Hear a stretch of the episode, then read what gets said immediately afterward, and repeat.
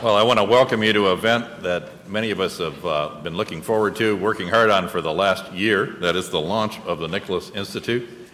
Hope that today and tomorrow and Thursday morning provide both a informative and exciting format with, for what we have uh, planned and where we want to go with this initiative. When I first began to talk with Pete Nicholas about what might carry the Nicholas School to the next level, this was a couple of years ago, it was easy to see his vision for a better way to manage environment and to plan for environmental policy in this country uh, than what we were seeing at the time. Uh, certainly, I think there was a lot of reason to think that the, the present system was not working particularly well and typically was characterized by a when an issue comes up for debate by each side bringing its hired guns to the fore uh, they wail on each other a little bit at a congressional hearing or some other format. Um, leave town, the policymakers look at each other and they're frustrated uh, and don't quite know what to do, so nothing happens. Uh, and uh, we have uh, environmental deterioration as a result. And I think essentially the message with the launch of the Nicholas Institute is that we can do better.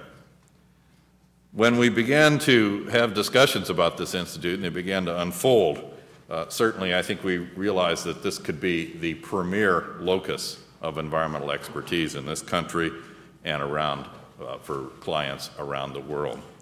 Uh, we certainly wanted to be in a position where we would be called upon and build a reputation to be called upon by the leaders of the corporate world, the government world, the media world, and the advocacy world when they needed to get the truth about the status of the science on an environmental issue, good and insightful economic and policy analyses of what might be done on that, and realistic economic analysis of what uh, the solutions might be that the voting public would go for.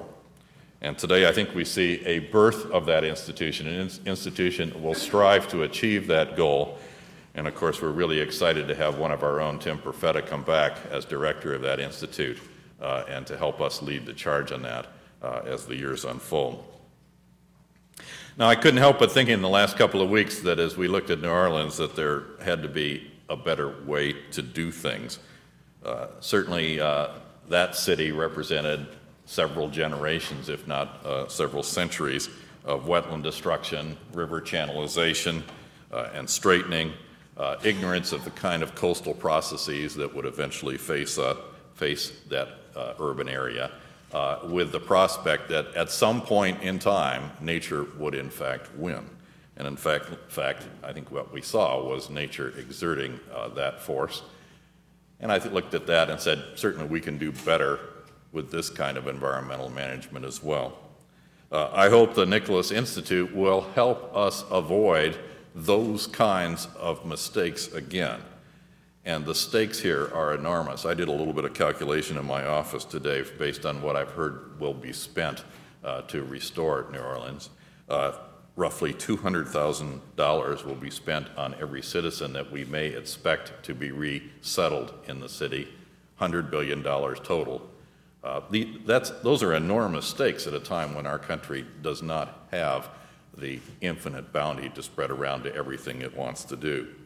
Uh, certainly, I think that planning and insight and analysis that could come out of a, a, group such as the Nicholas Institute will gather will be able to do more than simply have the knee jerk reaction of let's rebuild on that site. Uh, we can do better there.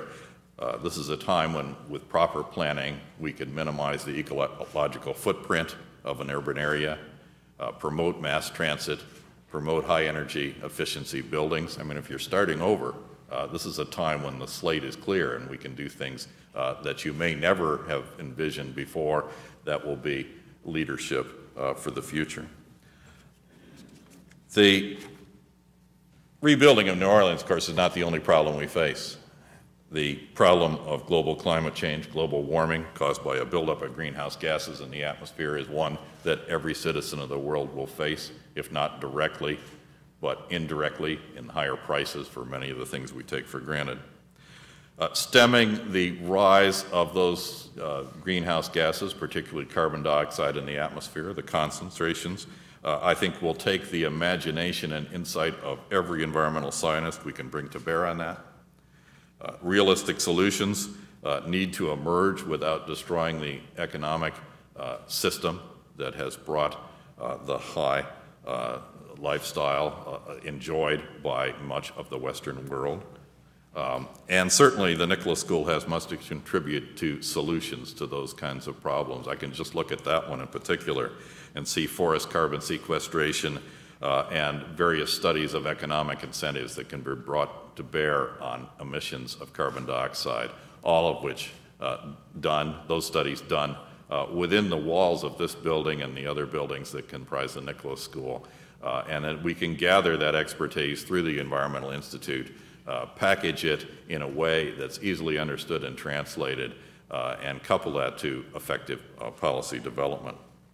Uh, with all these endeavors, I think the Institute must go beyond, uh, beyond the boundaries of typical academic or traditional academic discourse. Uh, we need to uh, arrive at compelling solutions uh, that provide a roadmap of where we want to go in the future.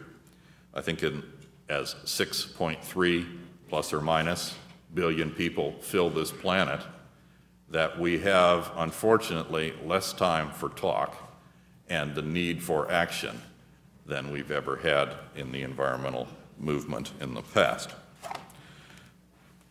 At the beginning of our thinking of the Institute, we realized that it was, would take strong partnerships with a number of groups. And of course, one of those groups was the corporate and industrial uh, sector. And over this past summer, various of the newly arrived Institute staff and Nicholas School staff uh, worked hard to produce what I hope will be an example, a frequent example of partnerships. And with that, just a few weeks ago, the Duke Energy Corporation announced a $2.5 million gift to the Nicholas School, the Nicholas Institute, and the Center of Global Change, headed by Rob Jackson, uh, to help them work and to sponsor research that will help illuminate simple, fair, and effective pathways to reduce the growth of greenhouse gases in the atmosphere. I think this is exactly the kind of, of partnership uh, that we all envisioned when the Institute was put together. And we realized that this is going to be something new and different for an institution of higher education, uh, not simply to be content, no matter how good it is, to publish the scholarship for a small group of our own peers, uh, but to realize that the, the final job is done when that scholarship is applied, translated, and made available to the public policy process. Uh, so we're committed to deliver on our end of this partnership. Uh, I hope we can do, do Duke Energy proud uh, as we unfold and work with you uh, to achieve solutions in that.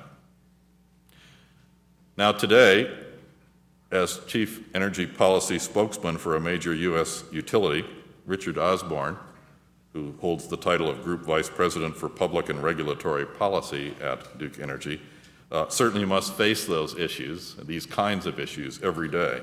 Uh, difficult issues, and issues for which the public wants good answers quickly.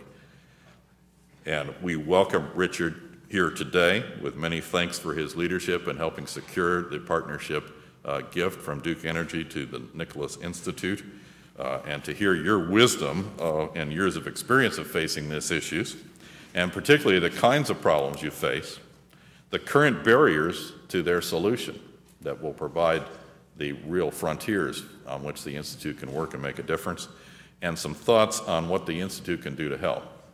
Richard, thanks for coming, and we look forward to your remarks.